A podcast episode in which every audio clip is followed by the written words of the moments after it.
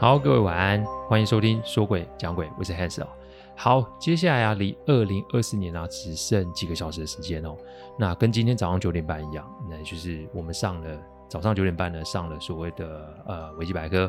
今天晚上呢用说鬼讲鬼，然后呢，但是重点重点今天不是讲案例，重点呢是给各位一些提醒。尤其是现在，因为待会呢，大家都要去准备去跨年了哦。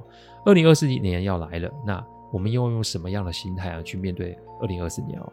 我举一个哦，呃，几年前啊，应该是蛮多年前，我跟阿纪发生的一件小个案来做一个提醒哦。呃，其实新年去参拜啊，是大部分人都会去做的事。那某一年啊，新年呢？这隔天早上，我跟阿纪呢，因为有事情要去处理，所以呢，我们起了个早，去了一间庙做参拜，想说参拜完，我们再去处理我们该做的事哦。那其实早上啊，那一天早上其实天气是蛮不好的。然后呢，我们进庙之后呢，毕竟是一大早，所以呢，信众其实也没有很多，但是大概也大概有大概二三十个人。庙很大，那我们呢，就是准备要去参拜的时候呢，阿纪突然啊拉着我。在一个地方坐了下来，那我们眼睛啊看到了一个年轻人，他呢跪在关圣帝君前面。那跪在关圣帝君前面参拜，其实我想这很正常。不过阿弟说：“来来来，我们今天啊就坐在这边看一下，让你看看什么叫诸恶莫作。”我心里就觉得很奇怪，什么诸恶莫作，这是什么意思哦？好，但是没多久我就开始觉得有点奇特了。第一件事情呢，就是这个年轻人呢，他是跪在地上的。正常来讲，你在庙里面参拜啊，一般是跪垫子。为什么？因为垫子比较舒服啊。那你跪地板的话，说实在话，你的膝盖会因为你身体的负重啊，跟地板产生有压力啊。第一个膝盖会很累、很酸、很麻。再来一件事，这个年轻人啊，他的双手高举，那举了七支香。那因为这家庙啊，这间庙啊，神尊有七个，那香炉正常来讲就是有七个，所以呢。关圣帝君他是排在第五个，所以你如果正常来讲的话，正常来讲，理当来说，你拜到关圣帝君的时候，你手上应该只剩三支香，对不对？但这个时候呢，让我觉得奇怪的是，第一个，这个年轻人呢，他的手上的香呢有七支，再来是这个年轻人的香没有点着。那各位有没有觉得很奇怪？就是我们正常去参拜的话，要照顺序嘛。也要点香嘛，对不对？好，这是第一个让我觉得很奇怪的事。第二个是呢，他的脚啊，脚踝旁边呢，有一股淡淡的白色雾气。我刚刚有说，那一天早上其实天气不是很好，天色很阴暗，所以呢，其实说实在话，除了呃每个神尊他们的厅堂啊有照明灯以外，其他的地方大部分都还是暗暗的，所以那一团白色雾气非常的突兀哦。照物理的现象来说啊，正常来说，香炉它的位置是高的，所以当我们把点燃的香插到香炉的时候，香炉的香会往上飘，然后因为风力作用的关系，香会往上飘。所以正常来说，这个年轻人跪的地方，他的地方已经比香炉还低了，那怎么会有可能香会倒流，留在他的脚的旁边，而且就是那一团雾气？这还不是最奇怪的，因为接下来这团雾气就开始往这个年轻人跪的脚踝飘了过去。没多久，这个年轻人呢的脚踝就被那一团白色雾气包住了。好，那我们大概坐在那边大概二十分钟的时候，这个年轻人应该是受不了。各位去想想看，你跪在地上，双手高举那个香，然后那边动也不动，一定很酸很麻的。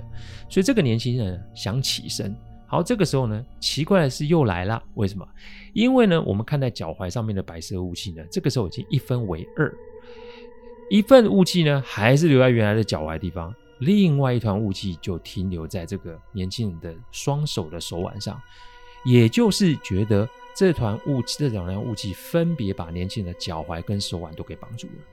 好，那这个年轻人是不是就只能维持这个姿势？好。正常来说，如果假设我们想要起身，假设想要起身，是不是我们会先把手放下来，用手做支撑，让身体起来？没错吧？可是这个年轻人接下来发生的事情就是，他呢手没办法动，脚没办法动，他只有肩膀跟身体在里面晃动，就是呈现一个非常不自然的动作，感觉就是有人把他的手跟他的脚绑住，让他没办法起身。那。接下来呢，我们就看到一个庙里的老人家。那其实庙里面有很多老人家。那老人家走过来的时候呢，当然了，我们基于礼貌就跟他点头致意。老人家微笑的看着我们，也点头致意。接下来呢，就往年轻人的方向走了过去哦。然后这个时候呢，其实还有一件事情我忘了讲，就是什么？就是这个年轻人跪在关圣帝君前面的时候，帝君前面厅堂的灯是暗的。可是各位去想一件事情，这怎么会有可能？因为神尊都是一排的嘛，没有道理。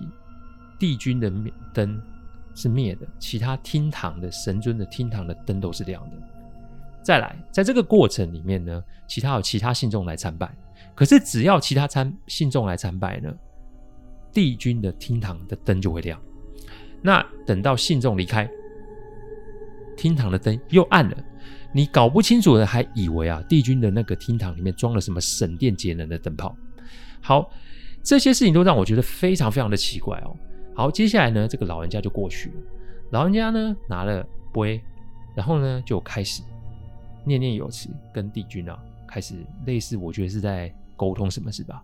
然后呢开始跋杯，啪啪啪，连三声都是信杯啊。好，连三声都是信杯了之后呢，这个老人家回头往年轻人的肩膀上拍了一下，这个年轻人当然就瘫软的跪趴在地上了。那当然了嘛，因为你跪了非常非常久，所以你身体会呈现一个非常痛苦、酸软的姿态。可是呢，这个时候最奇特的事情发生了，年轻人的香还是拿在手上。过没多久，我竟然看到年轻人的香开始有香，那那七支香开始有白色的雾气跑出来，意思是什么？这个香点着了。所以你看哦，照这个物理现象来看，这是有可能的吗？香会自燃吗？这个时候，老人家啊就说了一段话，他是这么讲的：“他说，你呀、啊，这么早，今天这么早来到这个庙，三个小时前你就在这边了，那是你今天运气好，因为你的后面跟了不少的东西哦。要不是今天新年啊，庙啊要开法会，否则我们不会这么早开门。你跪了三个多小时哦，你的心里面从头到尾，你都没有想要为你自己做的事情哦付出代价。”所以呢，帝君就让你在这里跪了三个多小时。好，你现在啊有这个机会跟帝君参拜了。参拜完之后，你要怎么做，那是你的选择。但我告诉你，你不用想说你要躲在这间庙里永远都不出去，因为那是不可能的。所以你的一念之间就会决定你接下来的走向。所以烧完香后，你就离开吧。好，这年轻人呢举步维艰啊。起身，然后呢，先磕了三个头，再把香呢拜了三拜。接下来呢，全身发抖的把香插在香炉里面。好，然后呢，这年轻人就在我们前面做了一件事，他从他的口袋拿出了一只手机，拨了一通电话。大概十分钟后吧，十分钟后，警察就来了。警察来了，就把他给带走了。OK，这整起事情呢，阿纪从头到尾都没有跟我讲这个年轻人做了什么事，然后呢，这个老人家也没跟我们讲这个年轻人做了什么事，然后呢，那一天呢的早上的一个半小时，我就在那个庙里面啊，经历了一个非常奇特的过程哦。后来我一直追问阿纪，阿纪后来就淡淡的跟我说，他说这个就是很典型的诸恶莫作，也就是说，你做错了事情，被这些果报追来的时候，你去祈求神明的帮助。可是你在祈求神明帮助的时候，你又不认真，你又不真心，你只想要干嘛？唐突的应付过去的时候，他说：“阿纪说，那神明会对你客气吗？”神明到最后还是充满慈善的。为什么？他还是啊给了这个年轻人一个机会。所以呢，这个老人家就出现了。好，这件事其实就大概就结束了。但是自此之后啊，我去那间庙，我再也没有碰过那个老人家。截至现在，阿纪也不愿意告诉我那个老人家是谁。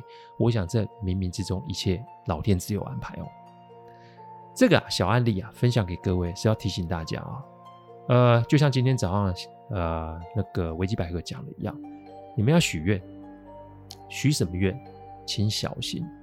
许愿跟神明，神明啊可以被你骗，神明啊也可以接受你犯错，但是神明啊不会接受什么呢？